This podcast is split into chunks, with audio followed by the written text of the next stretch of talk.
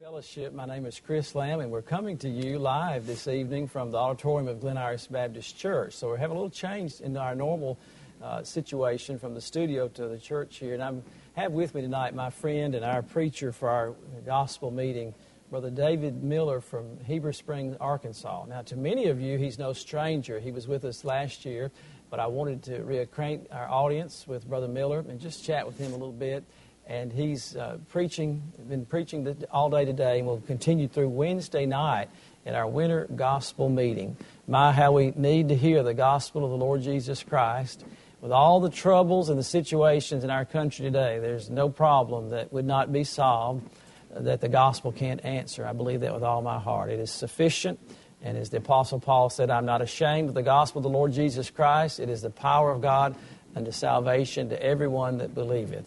Now, let me just tell you at the beginning of the program, we normally take calls, but because of our setup here, we'll not be able to take calls tonight. So we'll do that again next Sunday evening. But I'm just going to uh, talk with my friend, Brother David Miller, here. Brother Miller, it's so good to have you with Thank us. You very Thank much. you for being not only part of the program tonight, but here in our church and coming all the way from Heber Springs, Arkansas. But how many miles is that? Oh, it's about 350 miles. Not too bad. Just a hop, skip, and a jump. That's right. And uh, I, I, noticed you were uh, born in Stringer, Mississippi. Yes. Tell us about Stringer, Mississippi. Well, Stringer, Mississippi is in Jasper County. Uh, it's in south central Mississippi, approximately 65 miles south of Jackson. All right. And Stringer is just a small town, four or five stores and a high school. And I grew up two miles south of Stringer. Now, down home, we didn't always say Stringer. We often said Stringer. but everyone knew where we were talking about. You can always tell, you know, in Alabama, there's so many Indian names Sylacauga, Opelika, Aniana, and you can tell when they bring one of these news anchors from somewhere else, they'll say it Sylacauga, you know, Yeah, yes. uh, or they'll call it something else. You'll know they're from nowhere around here. Yes, they don't know how to say it. and it's not that we say it right, it's just how we say it, That's you know, right. so that's funny. And uh, different places have different things that way. So you grew up in Stringer, Mississippi. Yes, sir. Uh, and how did you get to Arkansas? How did you get to Heber Springs, Arkansas, from from Stringer, Mississippi? Well, I took a circuitous route. My, I, I grew up in Stringer until I was uh, a senior in high school. My mom and dad had divorced when I was five years old, and my mom had worked at an electric blanket factory in Bay Springs, Mississippi. And the factory had closed down, so my mom had no job. But my sister, Betty, and her husband, Jerry, were stationed in Ballston Spa, New York. And my But that mom. sounded like the end of the world to you at that age, didn't it? I'd never heard of such a place. That sounded uh, so far away. And uh, my mom went there to find a job. And my dad lived in Arkansas. And so I decided I'd just stay home in Mississippi with my parents' permission, of course.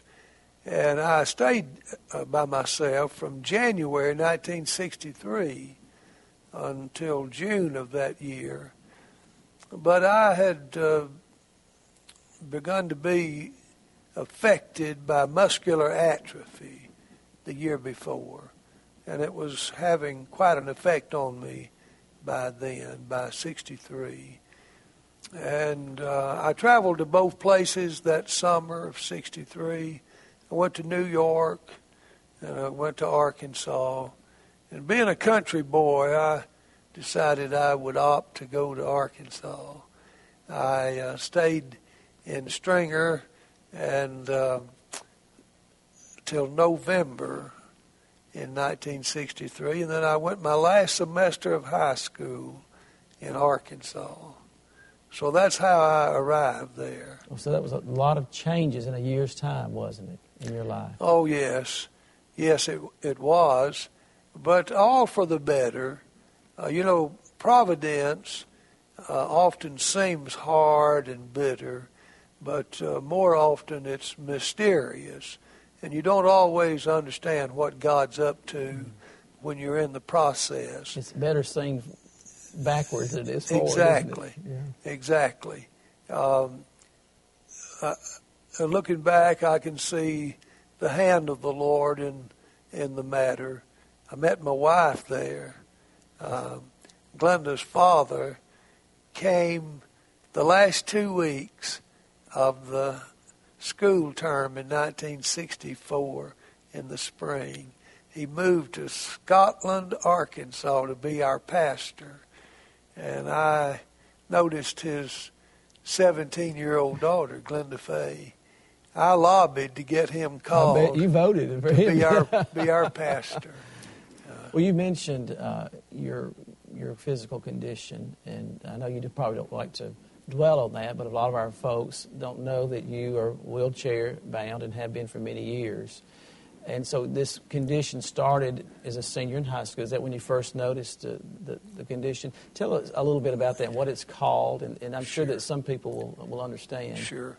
Well, I might begin by uh, telling you that I was born with my right arm only partially developed.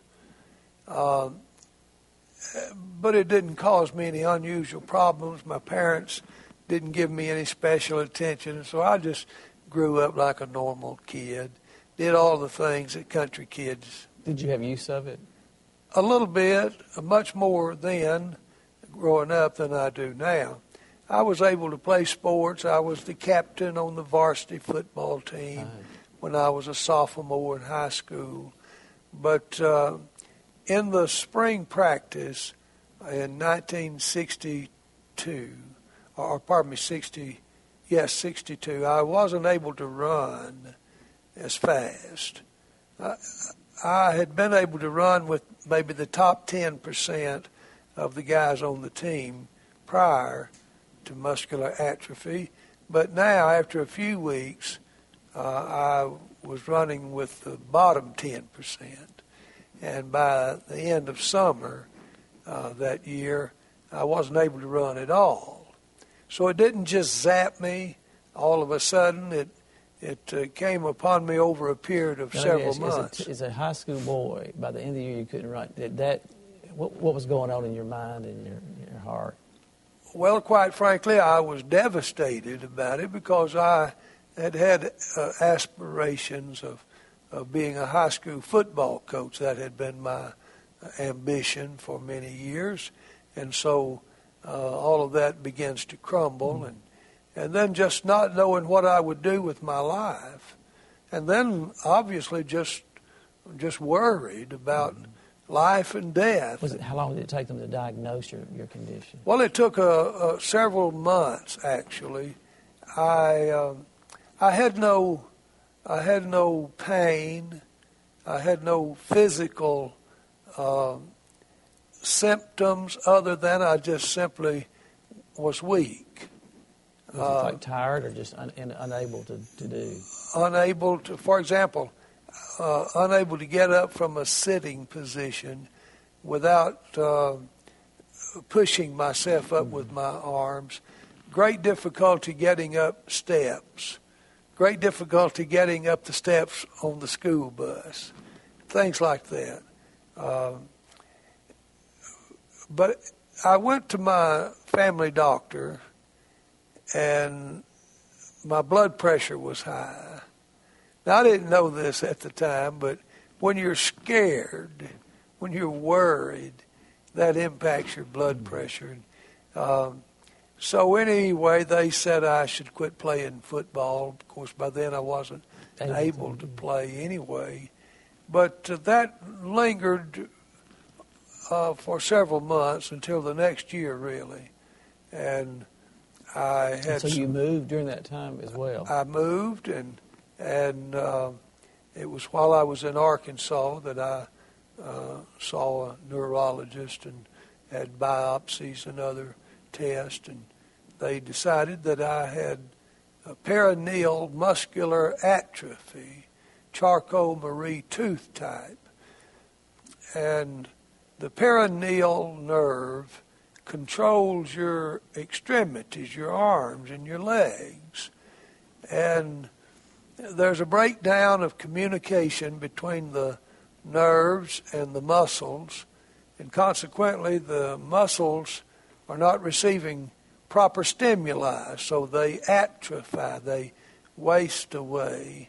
Now, that obviously is an oversimplification of a very complex. But that, but that atrophy, there's, there's no regaining that, is it? No, sir. Once it's lost, you never gain it back. Um, and it's progressive. It has continued all of these years. I'm now 68 years old.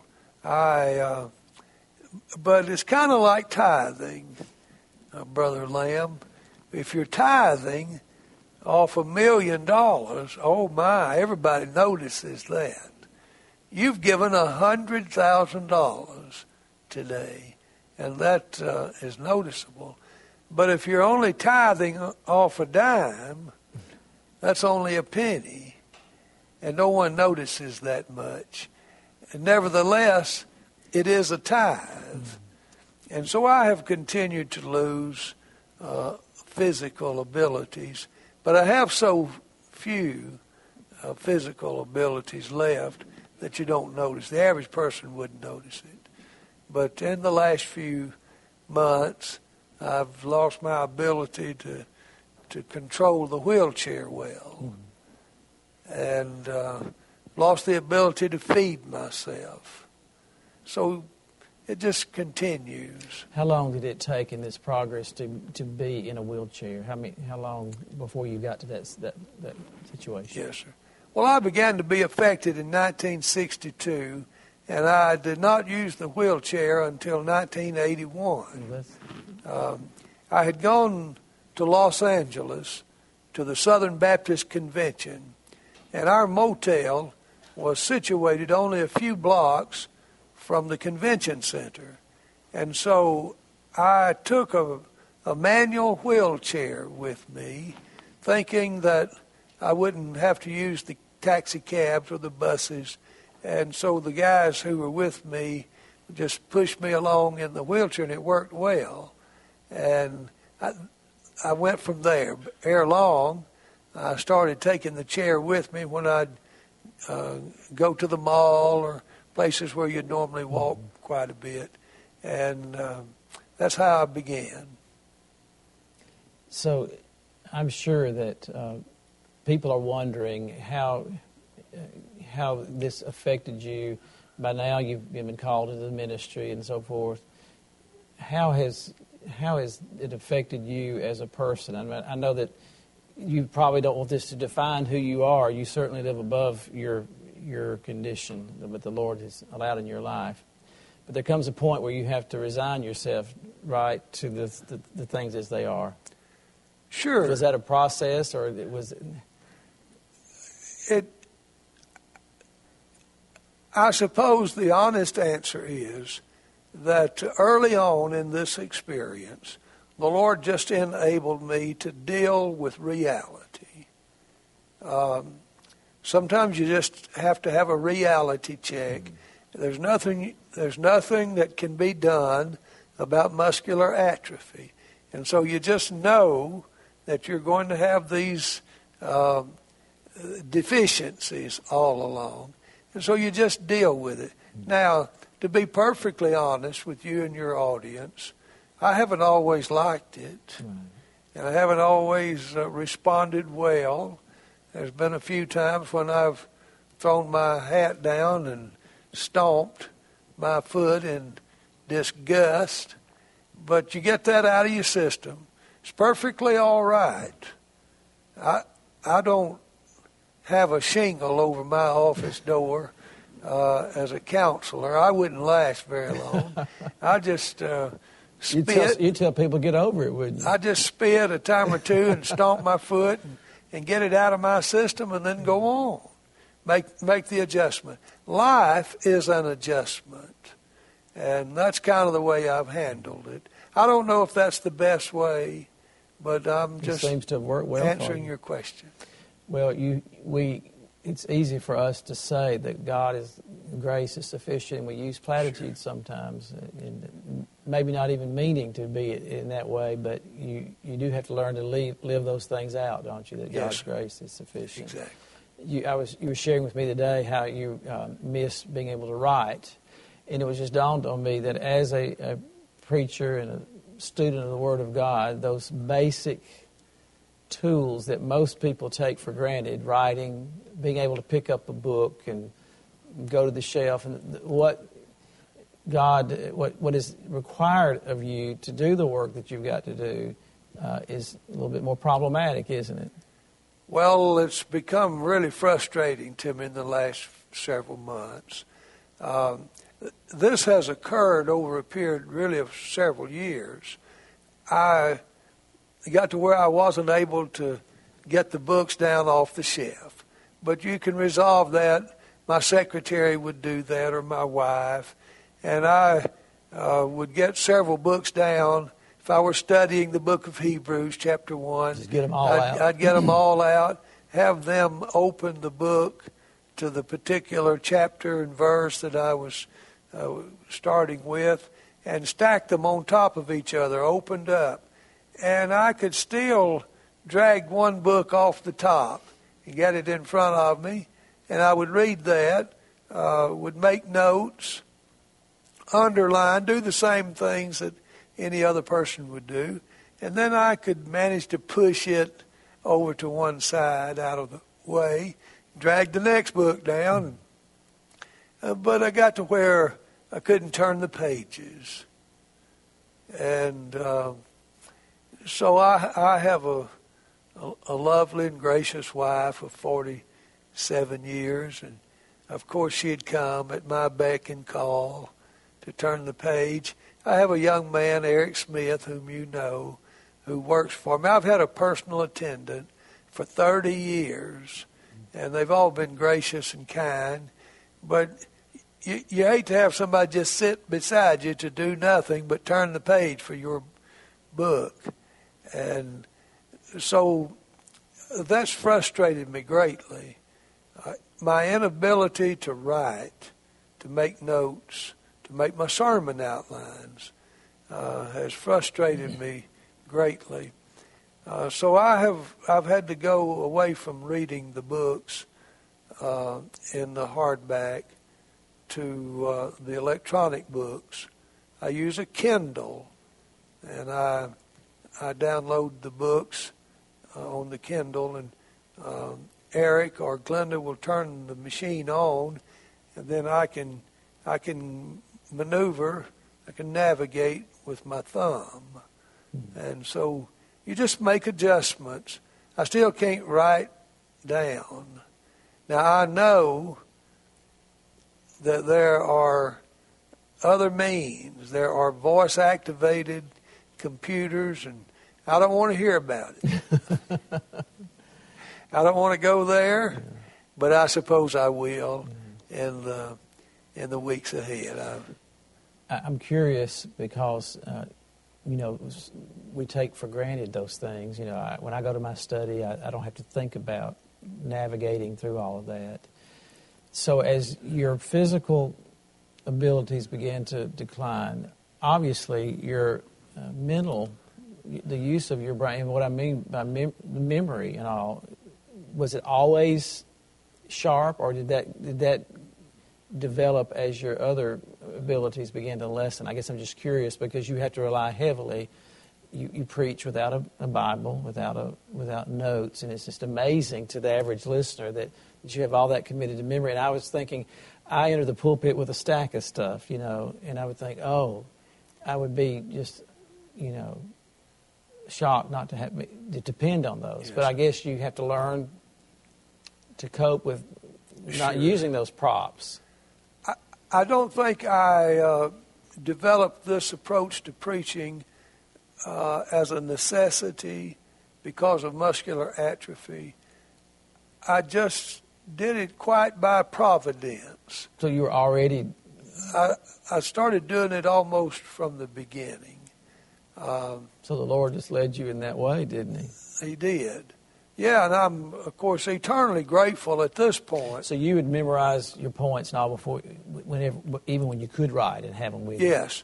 Now, often uh, in the early years, I I would take my notes and and sometimes copious notes to the pulpit with me and and use them. But um, as I went along, I I began to move away from that. Not because I think there's anything wrong with using notes. I I lead expository preaching conferences uh, occasionally, and I tell the brethren if if you need to use notes, make good notes, uh, make them uh, legible, get spread them out there. Quit trying to hide them, for heaven's sake. Uh, you know, preachers. They know it anyway, don't pre- they? well, sure they know. Uh, preachers try to be smooth and moving from one page in their notes to the next. Man, I just spread them all out. Of, Show I tell you them, get me a big pulpit. Give me some room to spread Right. my stuff out so I can see it. And occasionally, uh, today, I will use a lap board of this lap board that I uh, put in my lap, and I'll spread notes all around. And I have had some of the teenagers at our church at home sit on the front row so they can come up and move my notes around if I'm dealing with an issue that I I want to be sure I get it right and I use notes. So I'm not at all opposed to that. It's just that my first sermon, I preached a topical sermon on faith. I got my sermon from the concordance. I looked up all those references on the subject of faith. I turned the corner of the page down. I used other markers. Uh, but I had gone over those verses so many times, and some of them I was all already very familiar with. And so in my in the furor of my preaching, I would not get turned to the proper place till I would begin to quote the text, uh, albeit I butchered it up quite a bit. But after a while, I, I discovered that for me there was great advantage to have memorized the passage. Would you recommend to young men going into the ministry to start out doing their best to, to develop that their memory? If, if would you recommend that instead of using notes? I mean, would I not only recommend it, I charge them and exhort them to do it uh, for several reasons. The the psalm that uh, Brother Legrand read today, uh, but in his law doth he meditate day and night. Uh, his delight is in the law of the Lord. You can't be delighted about something you have no acquaintance with. You can't meditate on something that that you're not familiar with. Uh, to memorize the scripture puts you in a position where the Spirit of the Lord can be your teacher. He can be your teacher at any time during the day. You don't have to be sitting at the desk before an open Bible. You can be driving down the street. You can be at the Little League baseball field. You can be lying for repose in your bedchamber. And the Spirit of the Lord will bring the text to your mind and teach you uh, from the text. The best sermons are born, they're not built. Anyone can build a sermon, but uh, there's a difference. And the folks who listen to us tell? Okay. uh, know the difference. Well, that's that's good good advice, and also just for any believer, whether you're preaching or not, to have the Scripture committed to memory helps in your witnessing and all manner of things, doesn't it? Absolutely. The very best thing that I have ever done in my personal sanctification is to memorize Scripture. Well, the Lord says you're, you sanctify them through Thy truth, doesn't He? Exactly. And there really is no sanctification apart from it. Yes, sir. the power of the Word of God. We know it's the power that brings about our salvation, the, the, the seed of the Word of God planted. But somehow, I think sometimes believers forget about the power of God's Word to sanctify and do all else that God has intended for it to do. Yes. It's the most powerful resource. The, the Spirit of God and the Word of God together. You can't divorce the two. That is exactly right. And he will always honor the Word, and, and the Word will never lead us contrary. The Spirit will never lead us contrary to what the Word says. Amen.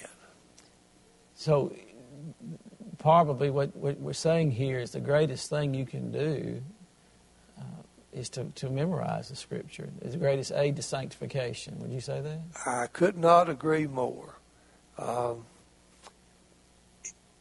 we all look back occasionally and wish we had the opportunity to to do a redo.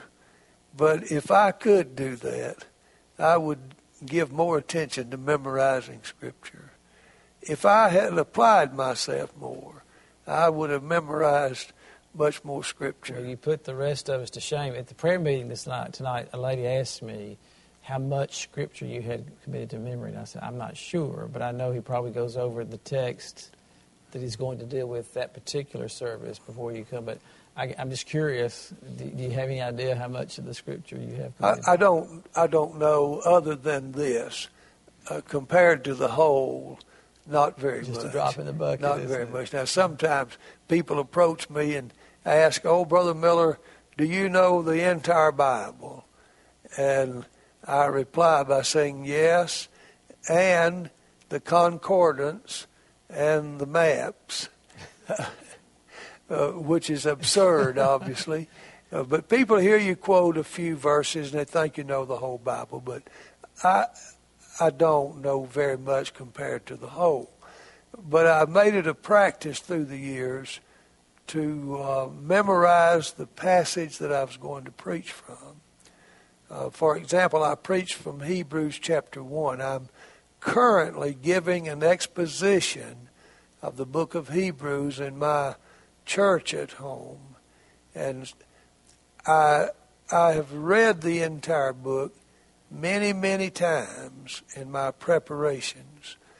I have memorized the first three or four chapters, maybe the fifth chapter, I can't remember. And as I go along, I will, I will continue to memorize a chapter or two ahead so that in the, in the process of preparing the sermons, I will always have the immediate text in my mind and heart. I think uh, what I was amazed at, and I always am when I hear you preach, that is, to me it's one thing to memorize the text, but you can go back to the part of a phrase of a, te- a verse, just like a preacher would if he was looking at his, his Bible, and it, it's, it's, it's almost as if the scripture is right before you. Do you see it in your mind? Often I can. Uh, but I I don't have any tricks. I don't have any unusual it's just old fashioned work, it's it? just get in a quiet place and and do it. Uh, but having given that disclaimer, there are some basic things that you can do that aid memorization. Read it out loud. loud. Let your ear hear it. Slow down most oh, people read the Word of God entirely too. Entirely too fast, and especially preachers. I tell them, slow down. What's the hurry? That's more important than what you're going to say. That's it? the most important yes. thing you're going to say. Uh, that will arrest the attention of the audience. If the Word of God, well spoken, well articulated, under the anointing of the Spirit of God, if that does not arrest the hearts and the attention of the audience, then your little clever introduction is is doomed to fail. Um, and so, memorize the text by memorizing phrases and clauses. I've heard you several times in meetings and conferences, and I've I came home and told my wife I would love to have Brother Miller come preach to our folks. Well, for one thing, you remind me of my father-in-law, our pastor for so many years here. Tonight, as you're preaching the A's on the different idols, that was just classic Brother Grand. Uh, in just the way you d- uh, deliver the Word of God in simplicity and power. And uh, it, a, it feeds me as a pastor. I said today that you're a preacher's preacher, and I, I believe that. And we've benefited greatly personally by your messages and, and so forth and thank you for, for coming and spending these days with us. I know there are a lot of places you can be, but thank you for being in Birmingham. Hope you haven't brought this Arctic weather with us now. We don't, we don't need any ice and snow. But they don't know what they're talking about, do they? I don't know if we'll get that or not. We were talking about uh, your physical situation, and while I haven't wanted to just capitalize on that, that is a major part of your life, and you are a classic example of serving the Lord with uh, what some people would call a disability. I don't know what, how do you refer to your situation? Do you say, did you use that word disability? No, nor do I use the word handicap because it's not handy, nor is it a cap. it's the, it's my, one of my grandsons the other day asked me, he said, Papa, how do they, why do they use that word? Yeah. I, it isn't unusual. I, I, don't know. It's not yes. handy or cap, is yes, it? Sir. Uh, it's just reality, and it's the it's the hand the, the Lord has dealt to me, and so I try to do the best I can with what I have. Well, you preach the sovereignty of God, and then you, we all live it out, but you, you do it in a, in a very specific way that this is God's sovereign will for you, isn't it? Well, I believe that to be so, Brother Lamb. That's the problem with our preaching, isn't it? That uh, there comes a time when we not only have to preach these truths, but we must live by them. Um, and that's a wonderful truth to believe in the sovereignty and the providence of God. No, it doesn't. Uh, not, life does not make sense without that, does it? That is the gospel truth. Yeah. Um, but I've been greatly blessed. I've just been, I've just been blessed above measure. I've been healthy. I've been strong. I've had great stamina. I've just preached and preached and preached all over the land. For these... Does it amaze you how, uh, and I'm not asking, I don't know, but is it amazing to you that you're as in demand as you are? Well, it amazes me that I'm ever invited to go anywhere to preach. I, I've just never had that grandiose opinion of my own preaching. I, I hear myself preach or see a video occasionally and I just wonder why in the world did they ask me? In fact, I've come to this conclusion. The reason I get invited to these uh, conferences occasionally is because country preachers are a dying breed. And so these guys who plan the programs uh, want to have a token country preacher uh, well, so that the younger generation will know what they looked like and sounded like. Well, they are a dying breed, but that's that's not a good thing. You know, we need just simple. The, the scriptures are easily understood, aren't they? They they'll explain themselves, and God speaks in simple terms, and He's used. Elijah's and John the Baptist, for the most part, Peter, the, the, the preachers in the Scripture were just simple, ordinary people, weren't they? Yes, sir.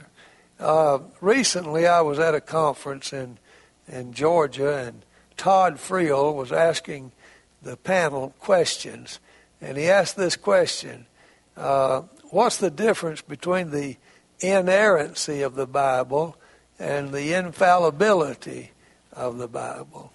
And I, I thought, well, I'll answer this question. It might be the only one that I know. and so I said, uh, inerrancy means it has no errors, and infallibility means it's incapable of containing errors. And he said, Well, Brother David, would you explain that, uh, elaborate on that a little further? And I said, Well, brother, what was it about my that, statements that, that you, you, didn't, didn't understand? understand? We want to make. It doesn't have errors and it can't have errors, period. Exactly. There's, there's also a, a term regarding the Bible that we don't often use, and it is called perspicuity. And that is the clarity, the simplicity of the message proclaimed in the Bible. We often want to take simple matters and make them complex. Uh, most of the folks can understand plain. Preaching and teaching. Even the deep things of God. even the deep things of God. It is the mark of a great scholar and a great preacher that he can take the grand themes of the Bible and couch them in terms that the common person can understand. When I'm reading an old commentary, and you just the, the clarity and the word usage, and you think without all the modern day education, these men got it years and years ago. They they had it figured out. We were talking about the memorization, and you were giving some keys on, on memory. How, how would if some the average person out there who says they they really want to to develop that in their life, how would you how would you advise them there? Well, here's what I would tell them. For example, with Psalm number one, the psalm says in verse one, Blessed is the man that walketh not in the counsel of the ungodly, nor standeth in the way of sinners, nor sitteth in the seat of the scornful. Now I would begin by reading that entire chapter, six verses, so that I have some comprehension of of the context. And then I would read that verse out loud. And then the the next thing I would do is I would over enunciate the conjunctions. I shall do it for you. Blessed is the man that walketh not in the counsel of the ungodly, nor, there it is, there's a conjunction, nor standeth in the way of sinners, nor sitteth in the seat of the scornful. Now I have deliberately slowed the pace so that I can hear it and distinguish the various parts. Now I am analyzing the verse.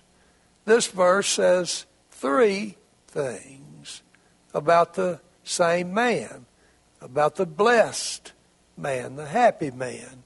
One, it says he walketh not in the counsel of the ungodly, nor standeth in the way of sinners, nor sitteth in the seat of the scornful. I know now that verse 1 is talking about the blessed man. Sophisticated academic credentials are not required now to see this. You just read it a time or two. You read it out loud. You slow down. You over enunciate. And your mind will click in. It's talking about the blessed man, the happy man. And it says these three things about him. Learn those three things. Uh, you can memorize a Sears and Roebuck catalog, but not to any spiritual benefit. Uh, and you can memorize scripture to no benefit.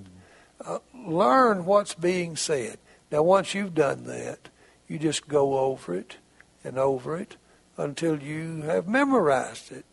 And memorize the address. That's Psalm number 1, chapter 1, verse 1. And now, as you go along, like anything else that we do, the more we do it, the more proficient we become at it, the better we become.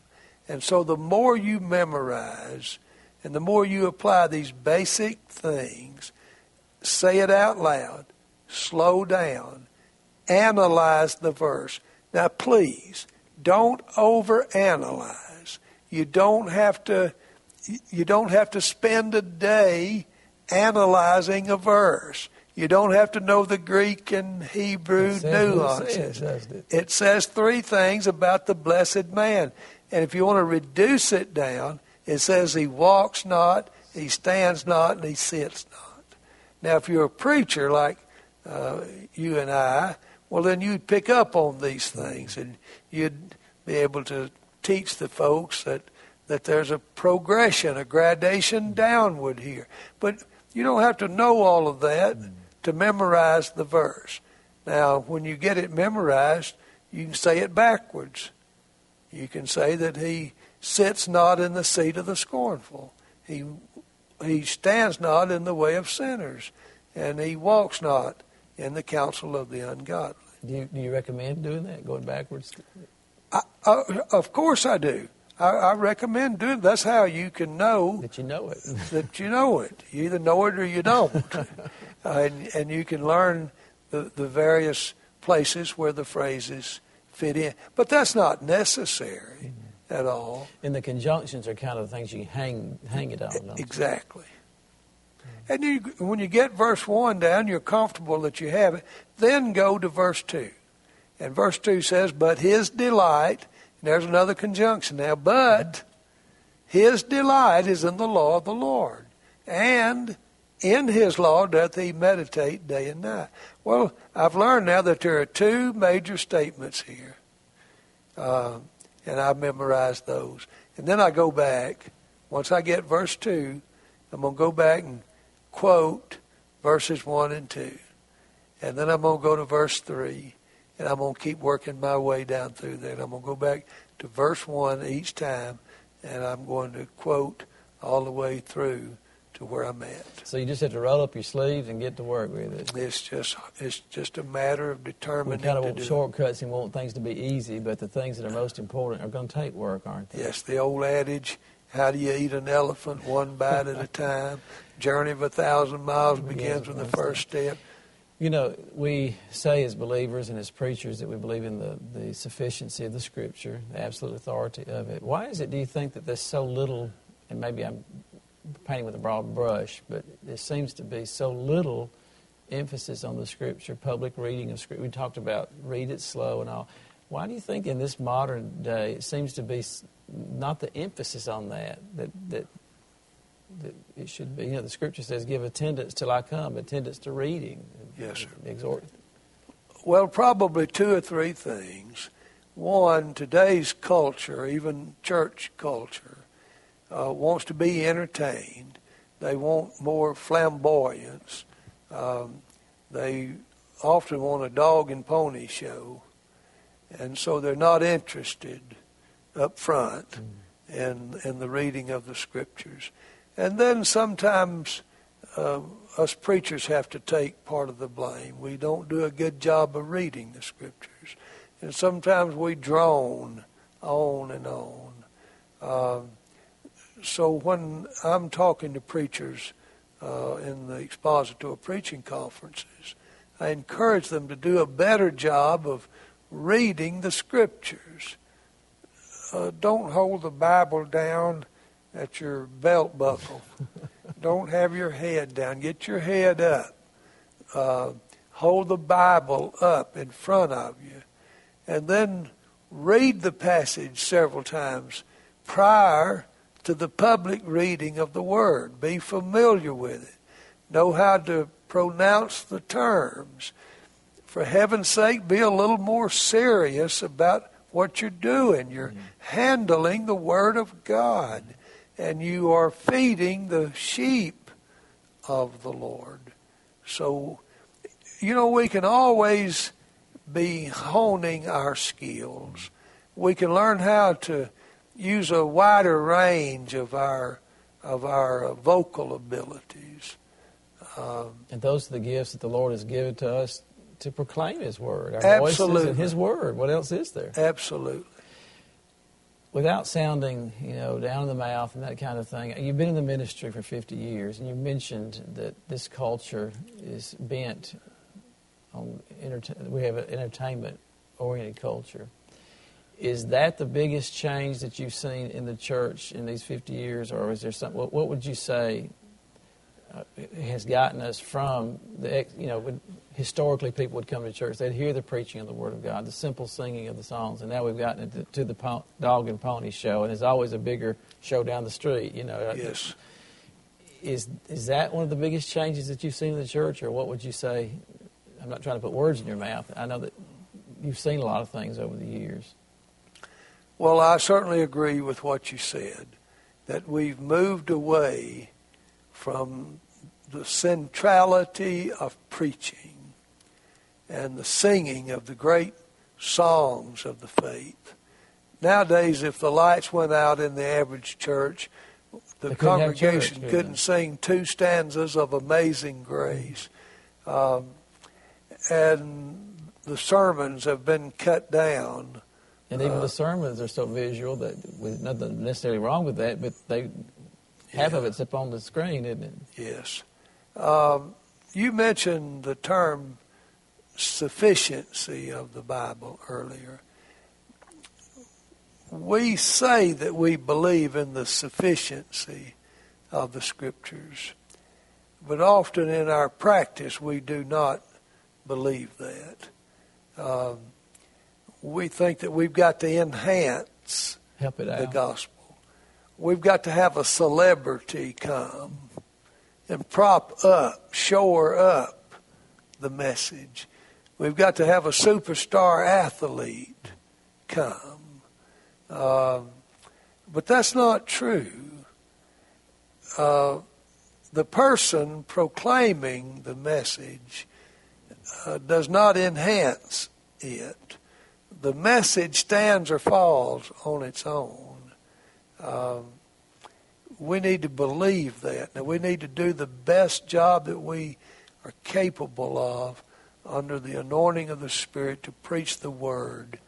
But the truth is, Brother Lamb, if the gospel, interpreted and applied by the Holy Spirit, does not change men's hearts, nothing else that you and I can do will avail to change their hearts. We used to sing, "All is vain unless the Spirit of the Yes, Holy. One comes down."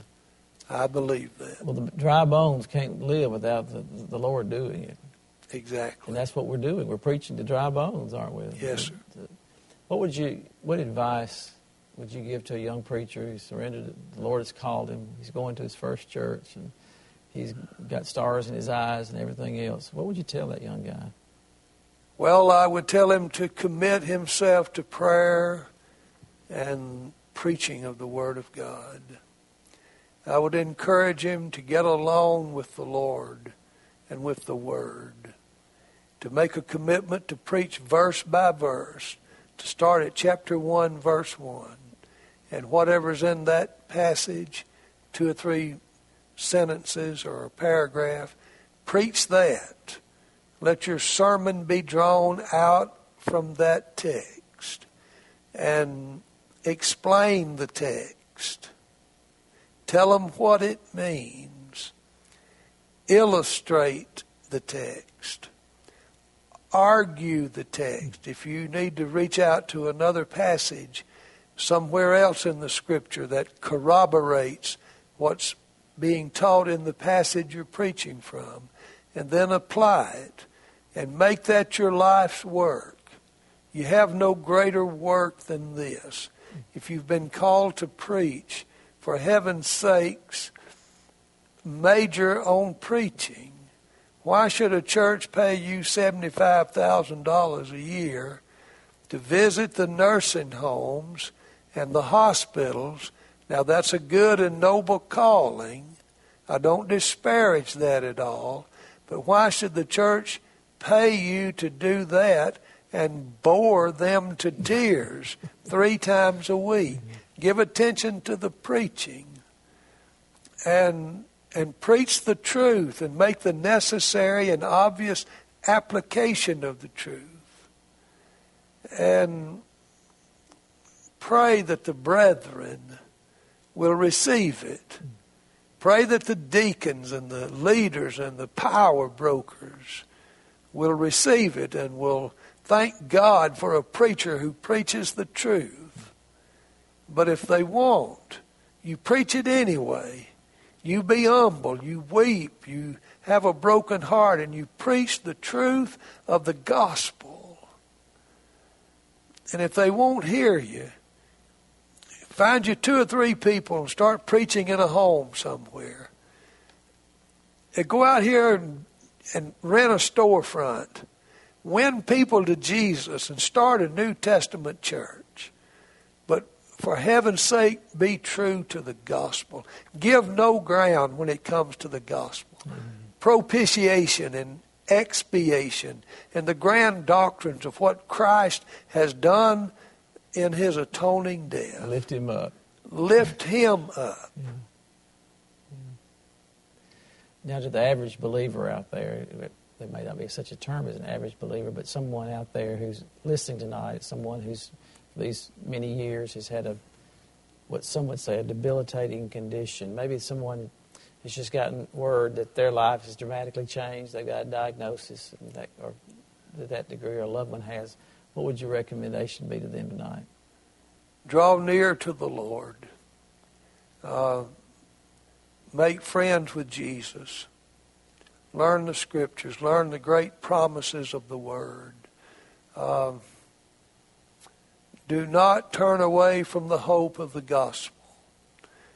Uh, change your time perspective.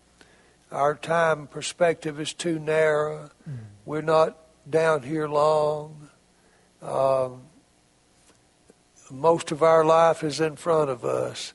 We're going to spend eternity with the Lord. Prepare for eternity. Now,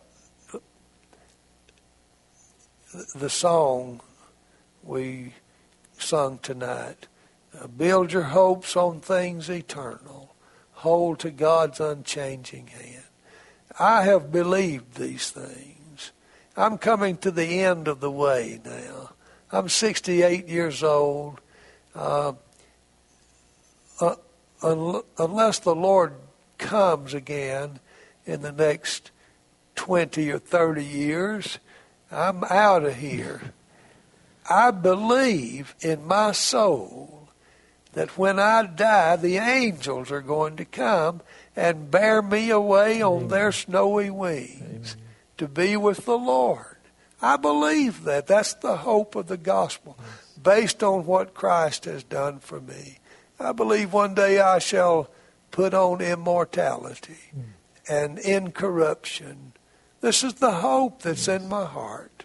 Uh, I would uh, encourage folk to look beyond temporal things. The truth is, we all live under a death sentence, don't we? That's it's the just, truth. Just a matter of time. Well, our friend tonight has been Brother David Miller. and He's preaching our gospel meeting here at Glen Iris Baptist Church. We'll have a meeting, the Lord willing, in the morning at 11 o'clock, and then Tuesday morning, and the Wednesday morning, and then in the evenings at 7 o'clock. Join with us as we hear this dear man of God. Thank you for being with us in our gospel meeting, and thank you for just chatting with us tonight. You'll never know how much it's been meant to people. The Lord bless you.